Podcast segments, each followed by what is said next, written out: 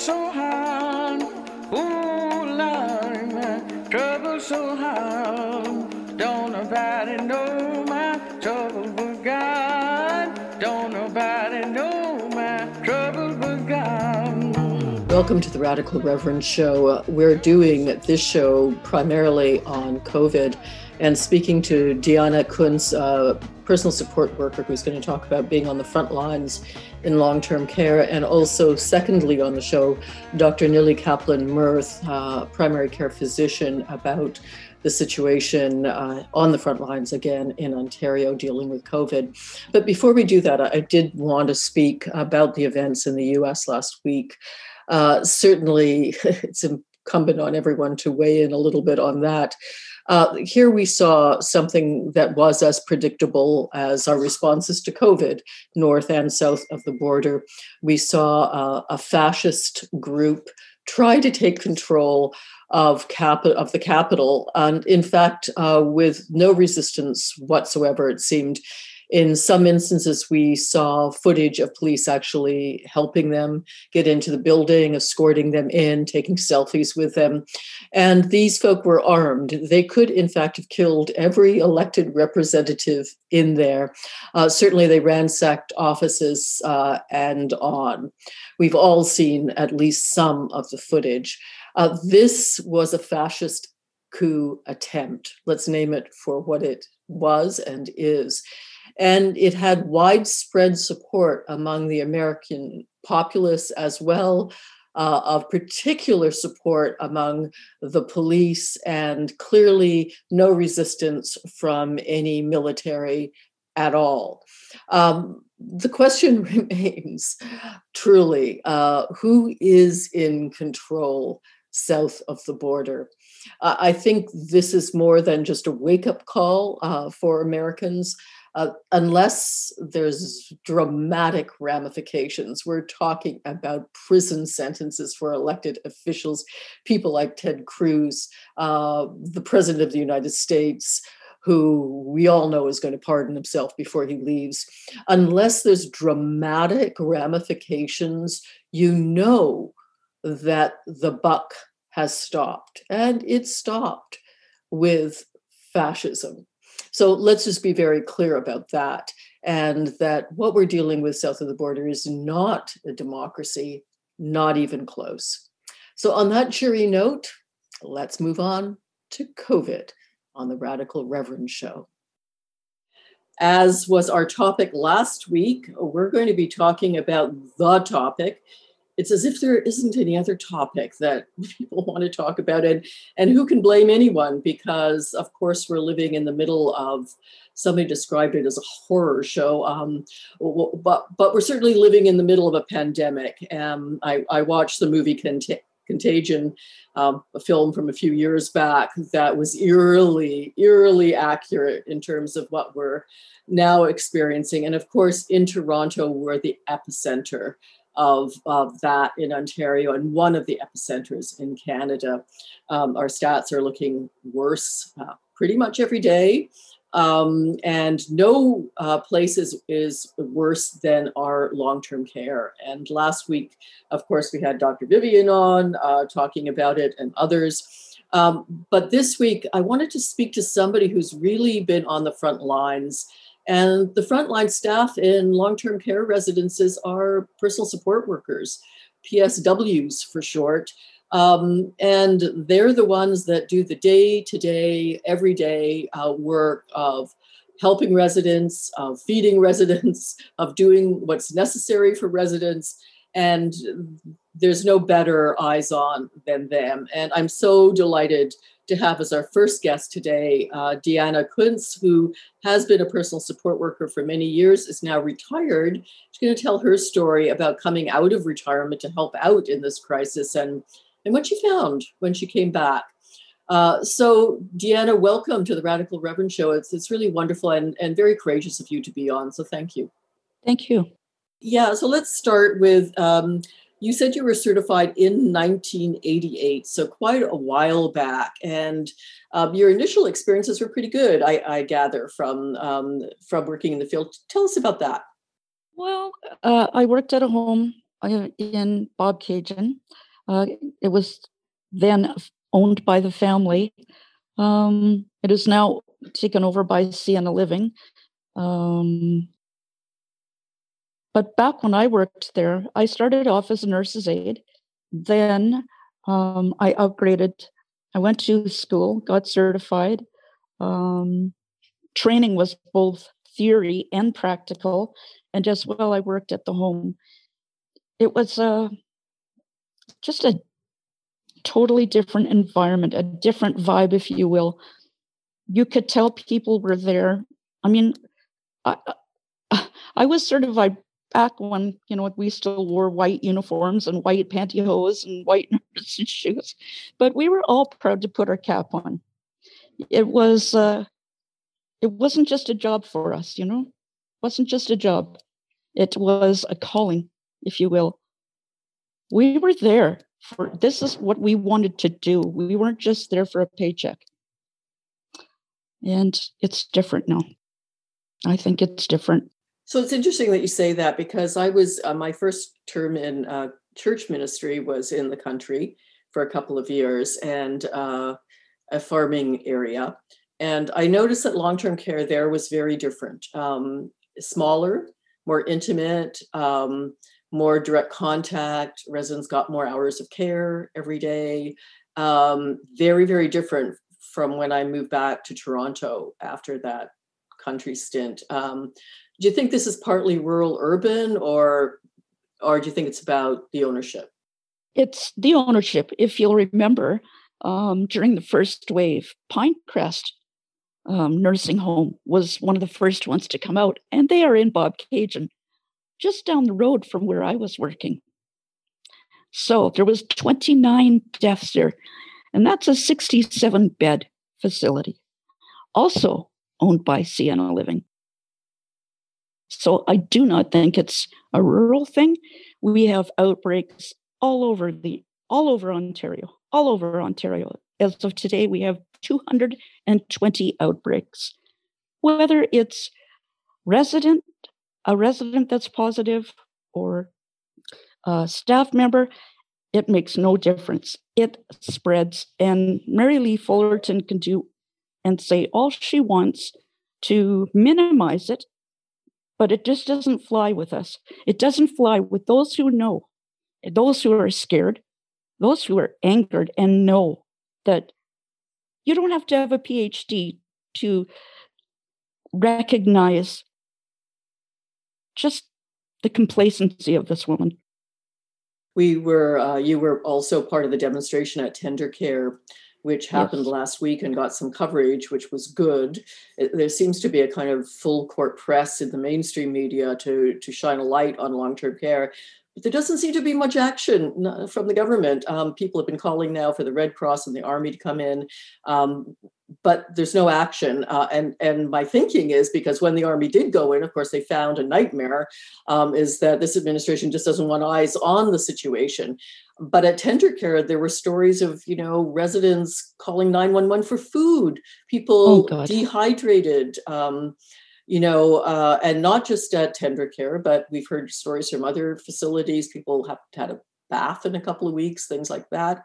Um, so let's get back to you though. And I'm speaking to Deanna Kunz here, who is a worker, um, personal support worker, has worked uh, and is now retired uh, in many um, different facilities. Uh, tell us, you came out of retirement. Um, why did you do that to go back in? I remember after I seen actually the Pinecrest footage on TV and Doug Ford uh, came on. It was one of his one o'clock afternoon briefings and was calling out for retired nurses, healthcare workers to come out. So I that's what I did. I mean, I hadn't worked for probably about 10 years. And um, but I had, like I said, two skill sets that I had available to me to help out in the long-term care sector, whether it be in the kitchen, like dining, dietitian, or as a PSW. And um, I, I, I, went for it. I, I had to. I could not just sit home and, and watch it what was going what was going down. And you know, you brought up a good point about about Tendercare in the military. This is my question to the government. They called in the military when the military actually came to Eatonville the day before I did. There was at that time 42 deaths. There are 64 deaths at Tendercare. That was that's the latest number I have. So where where is the military? My personal opinion, they're afraid the the per, military is going to see exactly what has not been done, what has was not promised to be done uh, over the summer regarding staffing issues, and staffing issues are huge, huge. Yeah, tell us about that a little bit, Deanna, because I remember back in my when I was uh, MPP, and and this has been an ongoing issue, right? Is like the number of hours per resident per day, um, and I remember um, some staff back then saying, you know, I'm I could be bathing somebody and I could be hearing screams down the hall, and what am I going to do? I can't let somebody drown and and run like that kind of horrible situation. Um, but but you're you've been in the field. What what did you experience and and what did you see when you went into Eatonville? Oh, oh my goodness, I um, I could tell that when I was taking care of, of residents, there was bed sores that were open and weren't even cleaned. Um, it, it, it goes beyond it goes beyond um, it, you know there the whole system is fractured i mean people are afraid to say things. People are not working efficiently. The infection uh, protection and control is almost non-existent from what i've seen. Say more about that because we've all seen the photos that I think came out of the oh my god, you know the first time the military went in of, of, of staff wearing plastic bags you know um, yeah, not enough PPE. Um, what did you see in terms of that? Like, what about the equipment? We were short on gowns. I brought my own masks in. I ordered them literally. I ordered them on Amazon because we were told we could only use one mask a day. I thought, I don't think so, because we'd be working and sweating. Our masks would be wet in within an hour. But some people were afraid to say things. What would happen if you said something? Well, they didn't listen very well. It was, you know, they just kind of nodded. And I remember when I first started there, I worked a week before one of the other my coworkers let me know there's a responder hotel that you can stay in for free. Nobody from the administration had told me that when I first started. So I here I was coming back and forth for a week to my home, to my family. I mean, I was cautious and careful, of course, when I came in through the door, but I did not even know about this responder hotel till a coworker told me. A coworker, not administration when they hired me. I but the first day I seen a bed sore where there was a it was an actual skin tear the size of a toonie and there was it wasn't even cleaned properly. There was feces inside it. It was just deplorable. Like, uh, so uh, I mean, be, it being my first day, I went to the charge nurse and reported it, and she just pointed me to the bandages and uh, creams, and I said, "Well, which cream? Like, which one for this for this patient?" Because I still wasn't um, familiar with with daily the daily care plans of the residents right? I didn't know what were what creams were to be used on who and but it was just everybody was uh, there was a lack of team morale. There was people were just frantic. It, it was just a frenetic atmosphere part of the problem that, that has been pointed to is, of course, you know, family, close family members have not been allowed often in. Um, to so those most important eyes on, not to mention the the mental health aspect of not oh. being able to see. Yeah, maybe speak about about that and keeping relatives away policies. When I was there, no family were allowed in whatsoever. People were looking in windows. I'd never seen anything like that in my life. People were, we were told, treat everybody as if they had COVID. There was no signs on the doors, no, there, there was no, con- from what I could see, the containment was, it was just lacking. And but there was people in such decline. If they weren't dying of COVIDs, they were dying of depression, not eating, not. It was, my God. And you were there after the, the army went in, right?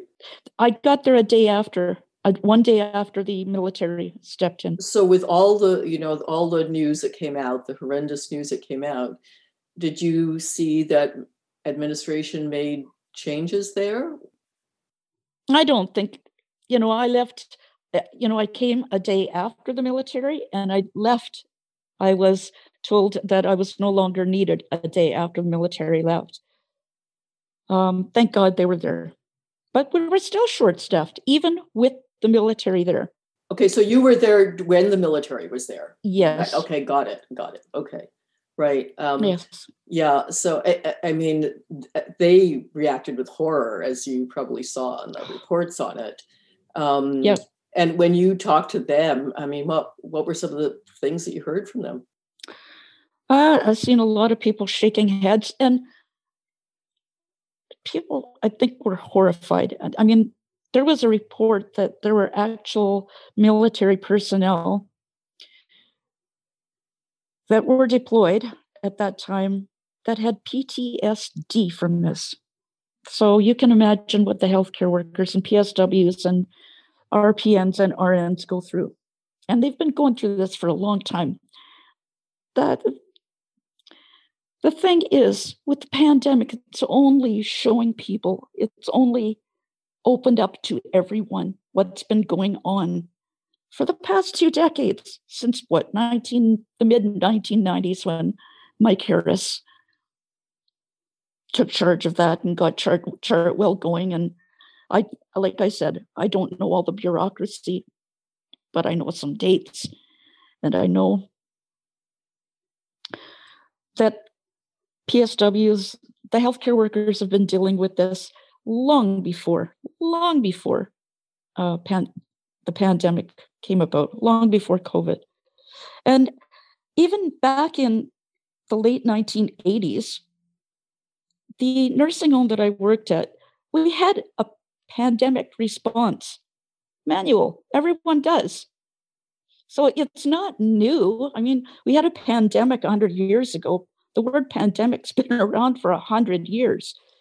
It's not new. There's manuals, but this place or for profit places just don't seem to have them. And if they do, they don't adhere to them. And so, testing, let, us talk about testing. I mean, you said you were told to treat everybody as if they had COVID. Um, did you always know who had COVID or not? No, you actually. No. How often was the testing done? I had my first test May 28th. I started in April. I had my first test May 28th and the next one in June. Testing. What testing? The place that I volunteer at right now, I get tested twice a week, every Monday, every Thursday. And you can't get in the building even just to volunteer unless you can show them your negative results. It's a it's it's it's a polar difference it is just a polar difference. And is, is the place that you're working at now, is that, um, what is the difference in terms of management there? I mean, are, they for profit or? They are run by the city of Toronto. I, it's not far from me. I don't want to say the name because I don't know if I'm allowed to, but it's, it is um, one of the uh, 10 homes owned by the city of Toronto. That being said, the what I see there, what I one of the huge things that I I seen happy staff, you know, I seen staff that were on top of things. I seen residents that are happy to talk to you and when because I, I, do social visits social visits and I do uh, um, meal assistance. People, I see, um, and I deal with residents that they don't seem depressed.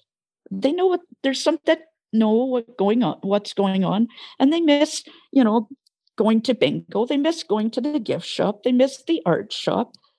But I know there's still they have this wonderful volunteer program and the they're getting mental stimulation they're getting mental stimulation which was absolutely it, it, was not there at, at eatonville or i'm assuming any of the other four or five homes that the military were at. So quite a difference between profit and, oh, and non-profit. huge. Yeah. Huge. And and what about you? Like i uh, from you know you're you're working in the field. It's a demanding job. Um, when you were at the, the you know for-profit place um, uh, i mean were you were the staff getting danger pay were you getting a, lot more than you normally would get as a psw there what what because i i don't i think one of the things that people don't get is that you're not particularly well paid either for risking Correct. lives so, I mean, if you don't mind divulging, like what is the sort of average hourly rate of a PSW? The average is about 18 to 19 dollars. Um, I know that at Chartwell, the last I seen, they were paying 15.99 an hour. Revera was just over 16 an hour. Um, and during the second wave, they're supposed to be getting Doug Ford had promised a $3 an hour wage top up, which many have not seen. During the first wave, uh, Justin Trudeau had put in a, a $4 an hour wage top up. But it took a long time to get that. I didn't get mine till in August. And I mean, people were waiting. There, at one point, there was 375,000 healthcare workers in Ontario waiting for that because it came as a separate pay, right? Waiting still in August, Ju- July and August. It was just unbelievable. And the pay, the pay is, well, it's like they said.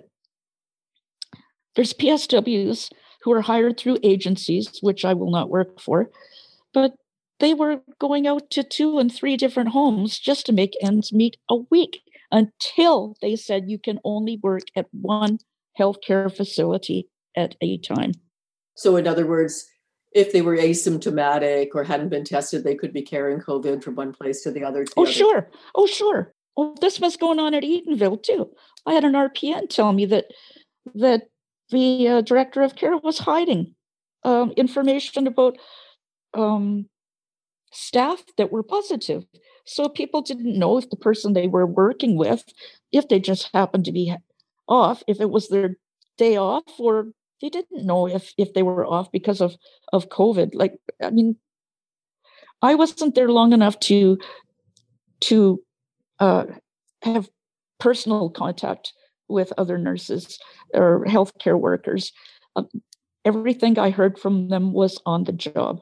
But people kept in contact with each other and they were finding out stuff they were finding out on their own.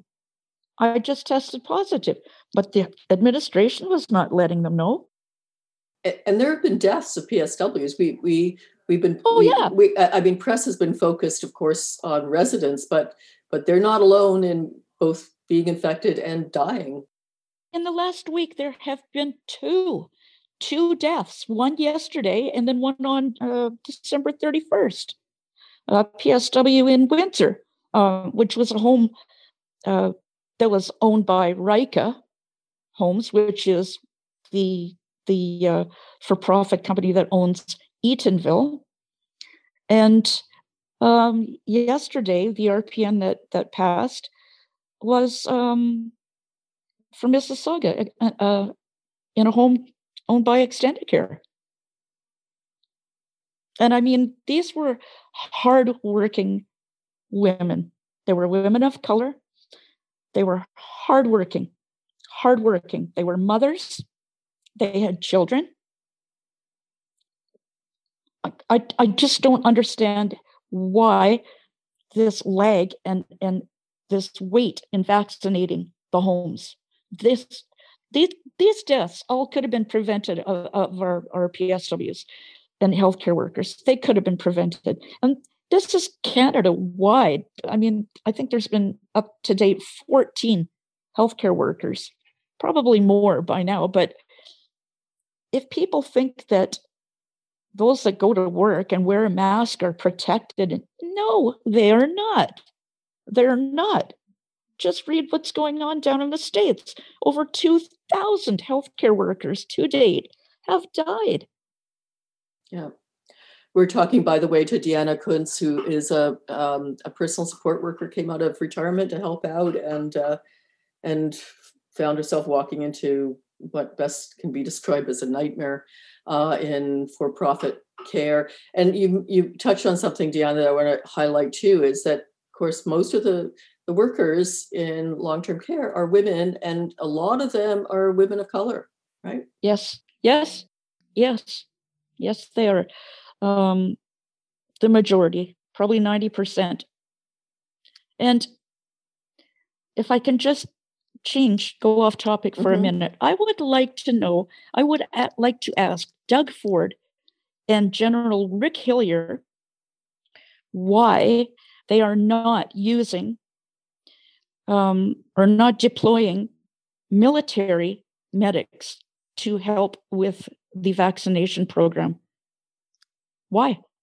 There's, I know for sure they're more than able, and they're, I mean, if they could uh, put the military in five homes at one time during the first wave, why they cannot get people who are adequate, adequately trained medics to help with the vaccination rollout Doris Grinspan has been calling out for nurses to help.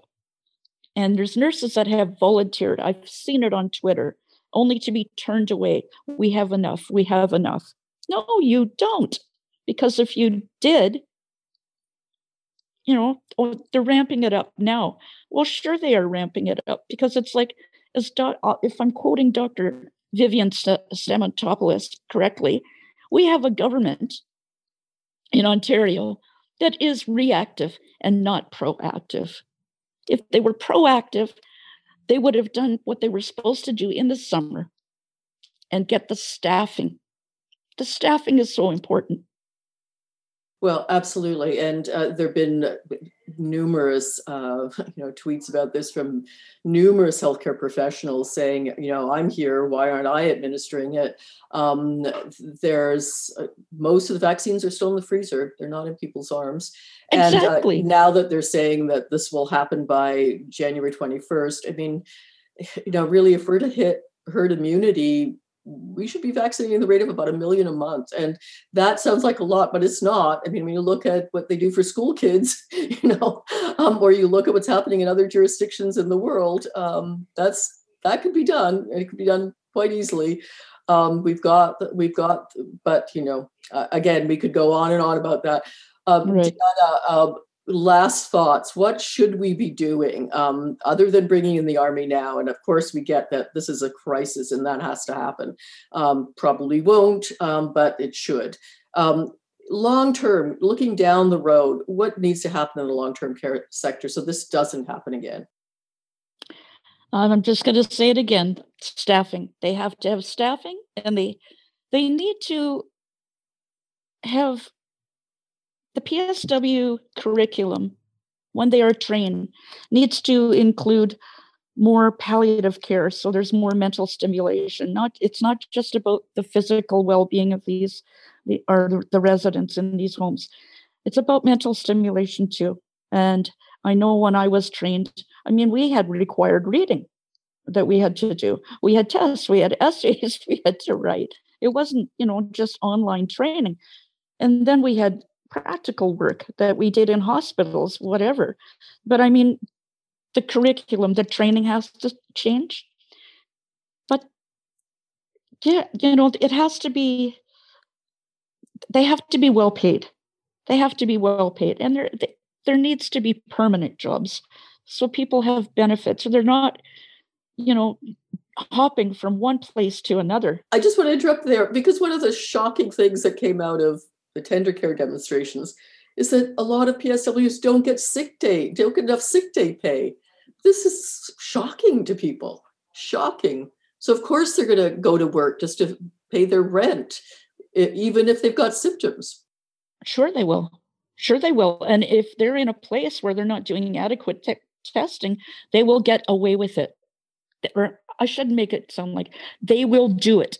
If they're being tested properly they will not get away with it because they will they'll be screened and it will show whether they're negative or positive but if they're not, if they're in a place that's not screening properly, which if you look at the first wave, that's what happened. When I got to Eatonville, there were 88 staff off sick. Well, yeah, I wish I, I, would love to speak to you for another half hour, uh, but we're coming up to time. I've been speaking to Deanna Kunz, um, personal support worker. I am so sorry on behalf of everyone that you've cared for. Uh, I'm so sorry that you've had to experience this. And um, and what we're asking our our staff, people like you, to do is absolutely unconscionable. So even though the government won't apologize to you, um, I will. Um, thank you so much for what you're you're doing, what you've done, and. Uh, um, and thank you for doing it with very little recompense and uh, certainly in surroundings that are far, far from ideal. Thank you, Deanna. Oh, thank you so much. And I just want one last note. Uh, there are a lot of us that are out there, as you've seen at Tendercare, that are we're getting we're angry. Um, we want to support families, um, and we want change. We're getting together. We're getting loud. We're getting we're going to, and I thank the media for their coverage. But um, like I said, this is a government that is reactive and not proactive.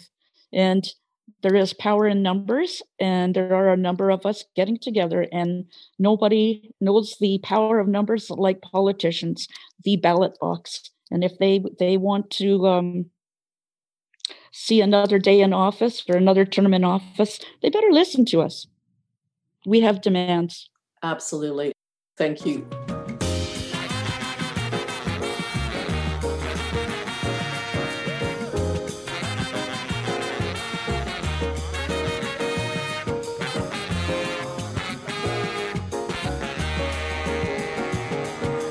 Welcome back to the Radical Reverend Show. And I, I, again, thank you to Deanna Kunz and uh, the PSW I just spoke to and for being so forthcoming and uh, just her heart wrenching story. I'm going to go to another frontline healthcare worker right now, uh, somebody who's active on Twitter. I, I, follow her, and you should too. Uh, it's Dr. Nili Kaplan Myrth. Uh, she's uh, a general practitioner, a family doctor, also an anthropologist, and also co host of RxAdvocacy. Um, welcome, uh, Dr. Kaplan Myrth, to the Radical Reverend Show. It's wonderful to have you on. Thank um, you let's talk um, first of all about um, a statement you made which I found really interesting. We're we're all about vaccines now in Ontario, obviously in um, in the fight against COVID. And you said that not only were public health and primary physicians kept away from the vaccine conversation and administration, but um, that you were excluded. Uh, I, I mean, you were excluded from being part of it, that you weren't welcomed in at all. So, talk about that a little bit. Yeah so so yeah it's not it's not just that we weren't we were sort of um, passively left out but we were actually actively blocked. So you know as a family doctor in ottawa i wrote to our hospital and said as part of our campaign saying that we're ready to vaccinate and there are 15000 family doctors across ontario. And um, so even if only a fraction of those stepped forward to help um, there are many and there are many nurses and pharmacists as well and when I wrote to the hospital, the response that I got was, um, well, we can only have staff who work in the hospital carry this out because you're not insured outside of the hospital. So that's a layer of bureaucracy, really, because I mean, I, I could apply to be to have privileges in the hospital, but um, they could also just waive those requirements, which is what they had said to us at the beginning of the pandemic when they were basically communicating with us daily saying, we might need doctors who are family doctors. We might need gynecologists. We might need dermatologists to go and work in the ICUs and intubate people if if we run out of you know uh, people uh, who are already working in the hospital. So you know we were panicking back last March literally rewriting our own wills because we were watching our our colleagues dying in Italy and dying in in in the state of New York. And where you know we were worried that um, they were saying that doctors would have to come out of retirement to help work and nurses would have to come out of retirement. So we were all kind of ready to go if we had to. But then it comes to the vaccine rollout and the province made it only the jurisdiction of certain number of hospitals, all of which are in urban uh, urban centers, and um, so that excludes anybody in a rural area, and it excludes anybody who doesn't work in the hospital. And you know, so as I said, you know, fifteen thousand family doctors across Ontario who would be the very people who have relationships of trust with our patients. We are also the ones who know who are most marginalized and vulnerable patients are. When when we're given those lists that are published publicly about you know here's phase one here's phase two like you know i know in speaking to my own patients who are first nations inuit and metis that nobody is going to contact them because nobody has them on their radar. When when they say that um, you know they're going to go into long-term care and prioritize long-term care but then they'll only do the immunizations in hospital. There's a large number of people who aren't who aren't going to be immunized. They don't even have retirement residences on their radar. They haven't thought about all the people who have disabilities who are living in congregated living settings. So you know i have patients and and, and i've strongly advocated for them in throughout because they also had difficulty going to get covid tests you know if they couldn't go and in those um, you know days where there were long lines waiting for for people to have covid tests how are my patients who have um, five children and they're a single mother supposed to go wait in a line? Or how is my patient who has um, physical or um, mental health uh, reasons that they can't go and do that supposed to go stand in line? So it's it's been it's been constant advocacy saying we know who our patients are. We have relationships of trust with them. And there should have been some engagement with primary care and with the community in order to have a plan in place for getting this vaccine out as a family doctor, I cannot expect to get a vaccine, I was told,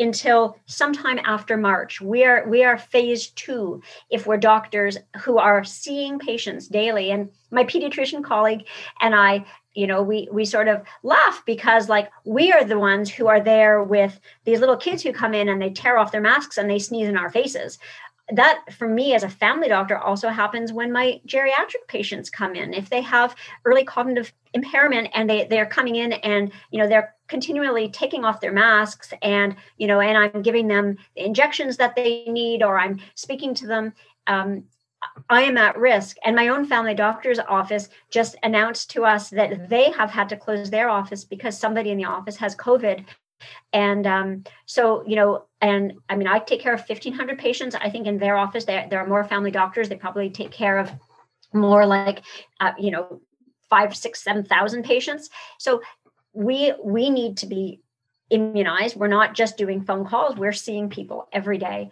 Um, but also, I fear I, I fear for the teachers who work down the street from my office, and you know, and so when like we got a communication this morning saying that um, uh, that the immunization, the COVID immunization, has been the sole jurisdiction of the province. And General Hillier, you know, gave it to the hospitals.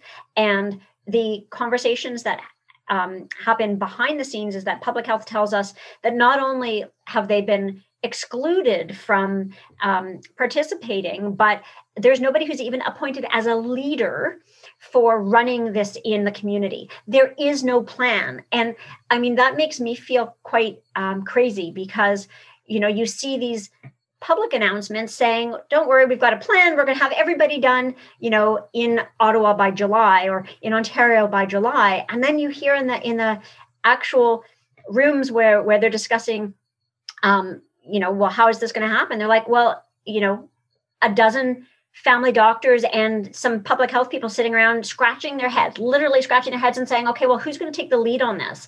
And you know it's it's not okay that like 34 public health units are only now starting to identify primary care leads. Like why is it january 8th and we're only now and, and and the reason that public health units are only doing that now is because they haven't been given the mandate to do it until now. And um and still when i reach out and I say, you know, my 93 year old patient who lives in a retirement home, when he moved into that retirement home, I remained his doctor. And that was my uh, contract with him. Basically, he and his wife moved in and they didn't want to move in if it meant that they were going to lose their supports. And that included family medicine. And I promised them I would continue to care for them there. And, um, you know, I reach out and I say, well, I would like to be able to at least be part of a team that goes into his retirement home. Well, the public health unit doesn't know which doctors work at which retirement homes. They have no record of that.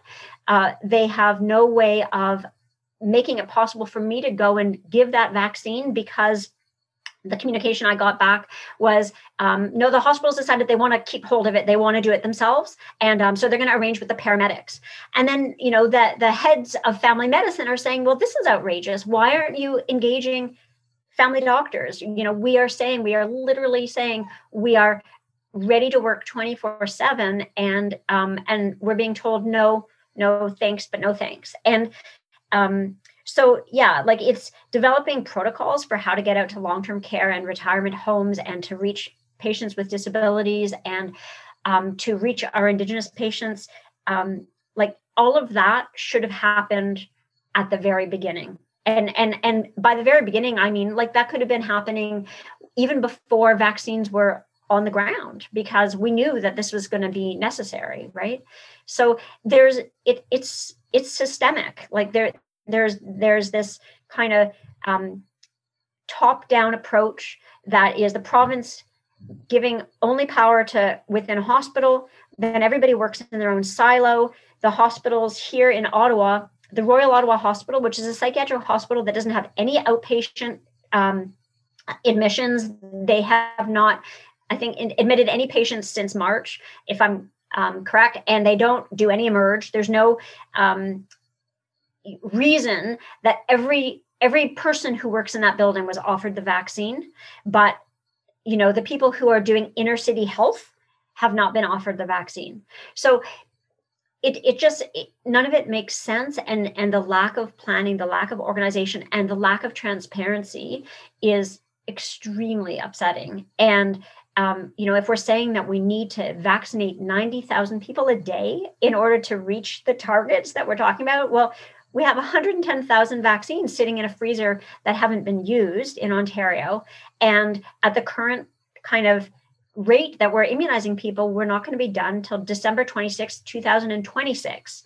So, what is true? how do we you know how do we reconcile those those very different kind of messages and how do we reconcile that you know um, publicly our our um, uh, message from you know Doug Ford today is uh, well there's going to be a wake up call and that people start have to start being responsible and people have to start making the right decisions and um, the average person has to start listening like how can we under how can we hear that and and not think to ourselves, well, but you left big box stores open for people to go shopping sprees before Christmas, and you left bars open, and you left um, gyms open, and you are still letting people gather 10 people outside. And, you know, you, you keep saying schools are safe, but we know that 34% of our schools in Ontario have had cases of COVID and on and on. So it it it just it it is um it's so dizzying and so um soul crushing when I walk to my office and I pass a cafe, and there are people sitting inside that cafe and they're drinking coffee and sitting with their laptop computers as though it's, you know, 1999 well maybe they weren't doing that back then i don't know but you know as low as as though it's 2019 let's say. Mm-hmm. and and and not as though it's 2021 and we're in the midst of a crisis. There's there's no news that is going to be surprising to anybody in healthcare that is you know um, we have been saying all along that this is the trajectory that we're on and that every day that we delay there are more deaths. And if 4000 people die in you know the last month and another 6000 are going to die in the next month it's like i mean that is exactly what we predicted and it's going to continue unless some sort of substantial change happens. Yeah. Um, speaking uh, here on the radical reverend show to dr Nili kaplan uh, Myrth uh, just about being on the front lines in this epidemic. Um, and a couple of things came out, uh, out Dr. Kaplan Myrth, when you were speaking. Um, first of all, today I watched Hillier on the news saying that they're running out of vaccines. Uh, but you had mentioned that there's 110,000 plus sitting in freezers. Um, and he's also said that you know they're going to get everybody vaccinated in long-term care uh, by January 21st. Um, uh, so this is the Moderna, obviously, um, getting out. Uh, uh, I also have a nurse friend who said that you know things went kind of swimmingly at UHN this morning in Toronto. You know, vac- vaccinating people, and they but they also got the message: we're running out, we're running out. Um, what do you say to that? Because for for somebody on the outside looking in, it, there's two different messages here. And and certainly yeah. you know i'm hearing from from frontline healthcare workers like yourself that um, that it, there's there's vaccines sitting in the freezer. We're hearing from the federal government tens of thousands are coming into the province and they will be week to week to week. But we're hearing um, from hillier that no no it's not true. Uh, what's up? So you know, I mean, it's funny because even though I'm a family doctor, I also feel like I'm I'm on the outside looking in because that's the way we've been kept. And I, I mean, you know, I I know that the data is that 56% of what was received in Ontario has yet to be used. Um, but you know, if like if we just look at the numbers of people who need to be immunized to get to that 80% of adults who've been immunized, um, how can we do 90,000 people a day if we only have about 110,000 doses right now? So yeah, there's a there's a definite disconnect.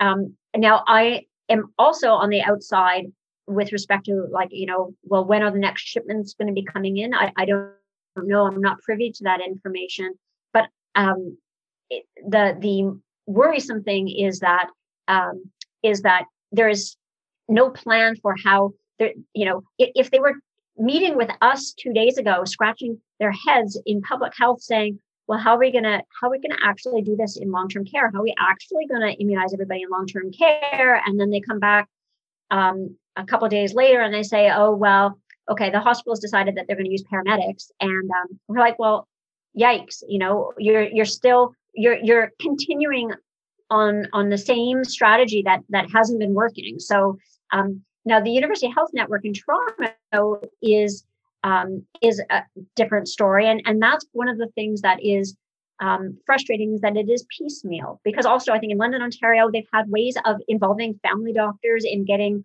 the vaccine out to long term care.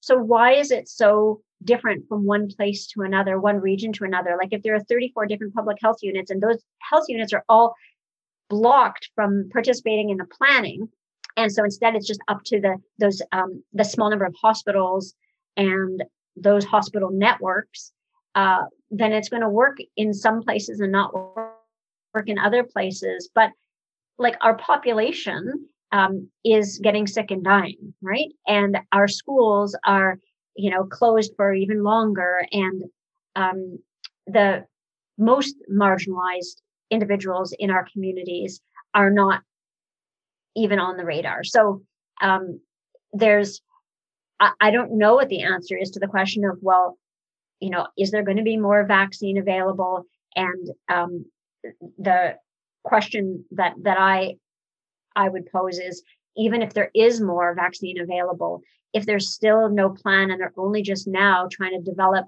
you know, they're only now nominating physician leads for communities to say, okay, yes, you can be responsible for making sure that we that we target all of the all of the long-term care and retirement homes and congregated living settings.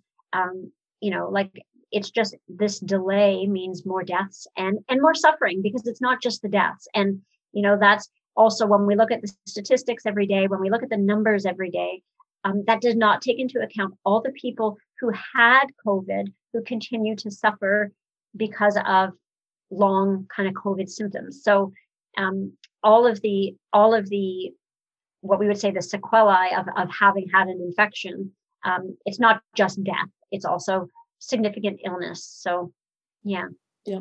Again, uh, uh, talking here on the Radical Reverend Show to Dr. Nili Kaplan Myrth, um, co host of RxAdvocacy, which I want to get to before we leave this uh, discussion too, and to talk about that, but also a family physician and anthropologist um, on the front lines of our healthcare system, which is clearly showing some strains and not working very well these days for a lot of people in the midst of a pandemic.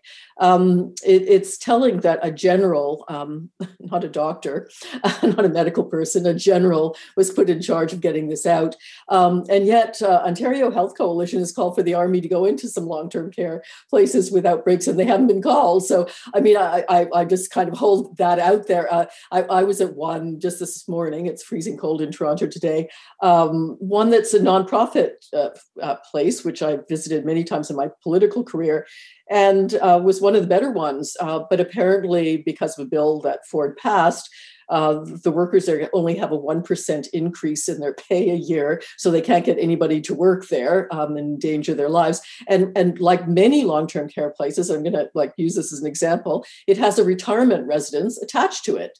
Right. So, so the retirement residence is not getting the vaccines that's long-term right. care is long-term right. care has a huge outbreak as if the re- the residents next door isn't going to be also interacting in some ways shapes and forms um, so i mean it just it, it, it just was the perfect it's the perfect storm really and um, and it's it's replicated as you know uh, across the province so maybe say some more about that well i think that the um, i think that the idea of um, the idea of um, like military being sent in to long-term care is part of this only being able to to imagine uh, military metaphors, which has been it's something that I've actually struggled with throughout the pandemic. I don't actually like being um, referred to as frontline because I'm not a soldier. I'm a caregiver. I'm a family doctor who, you know, I do a lot of advocacy for my patients, um, but but it's like trauma informed care. It's you know, it's um, holding on to people's stories and knowing, you know, that I take care of a grandfather and a, and a and and you know the next generation down and there and then the great grandchild like I, i'm taking care of multiple generations. I'm taking care of newborns. I'm taking care of my oldest patient. She was over 100 i i um, I don't like to think of this as being something that needs to be military, but we won't think outside of the box. We won't step outside of that. And that, you know, so when long term care facilities are um, in such dire straits and um, for nine months, I didn't hear a word actually responding to all the um, lists that I put my name on saying that, you know, if, if some if some facility needs my help, I'm there. I, I will happily go and, and do, uh, you know, and, and, it wasn't until the, the tender care um, uh, facility, you know, and, and then and then one other one last week reached out and and said, um, uh, we're looking desperately for doctors, you know, and I'm like 500 kilometers away from Toronto. So, you know, uh, but the, um, but why, why does it, um, like how does that unfold? Why why would it be that um, that it's only when people are are banging on windows saying that they that they don't have food or water that um, then they're like oh wait actually i think maybe we do have some family doctors out there. Like you know there are there are many people who are trained health professionals um, but we we leave it until it's this crisis point and then we have to call in the military you know and um and it just um and it and it's self-perpetuating because if you know next week they announce oh my goodness it's a crisis we're like uh yeah it, has been a crisis all along. So uh there were things that we could have done preventatively. There are things that we could have done proactively and we didn't. And um and so then i mean all we're left with is all we're left with is the military. Um and um and that totally um disregards this incredible community of healthcare workers. And I mean, that's why, um, as I'm sure you know, like I reached out to the Prime Minister's office and, and we're organizing a panel where I've got healthcare workers and um, community advocates. So doctors, nurses, nurse practitioners, midwives, pharmacists, um, advocates for people with disability, advocates for long-term care and essential caregivers coming together across Canada to talk about um, what keeps us up at night? And what you know if we had one thing that we could do what would we what would we do to make this you know better? And and that's why i started the podcast with with um, my friend ariel troster. Rx advocacy was about reaching out to other people who are um, particularly to women because our voices aren't often heard as loudly um, but reaching out to other people who are doing all kinds of advocacy. And, and mean, we've interviewed teachers, we've interviewed doctors, we've interviewed nurses, we've interviewed uh, a lawyer who works advocating for women who are in jail and, and what is what is life like in jail right now for people in terms of COVID. And, you know, um, we've spoken to somebody about um, LGBTQ health issues uh, during the pandemic. And we we we don't hear those voices. And so we decided i mean we'd make this podcast. Of course it's really hard as perhaps you know i don't know but i mean we're, we're you know doing this off the sides of our desks. I have a full-time job as a family doctor. I'm working 60 hours a week. Um, ariel also has a full-time job. We both have kids. We both have other things that we are juggling but getting getting that community advocacy Vivian Stamatopoulos was one of the first people we spoke with, and and Dr. Jennifer Kwan was another person that we spoke with early on, and um, you know, getting getting their voices um, heard to, to talk to them about why why they saw the need to advocate, and the reason that we all see the need to advocate is because we can see that um, there are so many gaps and there are so many ways in which we're letting down community, we're letting down seniors, we're letting down women and children, and we are not invited to the table. We are not invited to be on the vaccine distribution committee. We are not invited behind the scenes. Uh, thank you for that. I, am going. We don't have many minutes left. Uh, I just want to ask you um, because you brought it up, and because I think it's really interesting. What is the one thing? Uh, again, I'm speaking to Dr. Nili Kaplan Myrth here on the Radical Reverend Show. What is the one thing um, that you would recommend to the prime minister, to the premier, to whoever has power uh, to possibly make some changes here? What is the one thing? If there was one thing that you have learned that you would recommend um, we do differently, what is that one thing? that one thing would honestly be this sounds a little corny, but it would to actually be to work together. And that's what I've been saying since March that we have to step out of our silos that when I'm advocating as a family doctor, I am advocating side by side with nurses and they are advocating side by side with teachers. And we are all saying the same things. And we all know the stories of, you know, which child needs to be able to go to school because it's the only meal they're going to get. And we all know which patient is, is, you know, the highest risk and isn't going to be identified. And we all know um, you know the our ability to just pick up our our our you know our medical bags or our nursing bags or our midwifery bags. We know how to get out there and and reach the community and get things done but we're not ever um, invited to the table. And and this getting out of the silos and working together would require that we let go of the bureaucracy. And that happened that you know it, it can happen but but it but it hasn't happened on the kind of scale that would make a real difference in Canada, like across, it's not just Ontario, but across Canada. That is what we need to do. Thank you so much. Um, I, again, speaking to Dr. Nili Kaplan Myrth, uh, follow her on Twitter for sure and on her own show. Uh, thank you for all you're doing um, on behalf of all of us.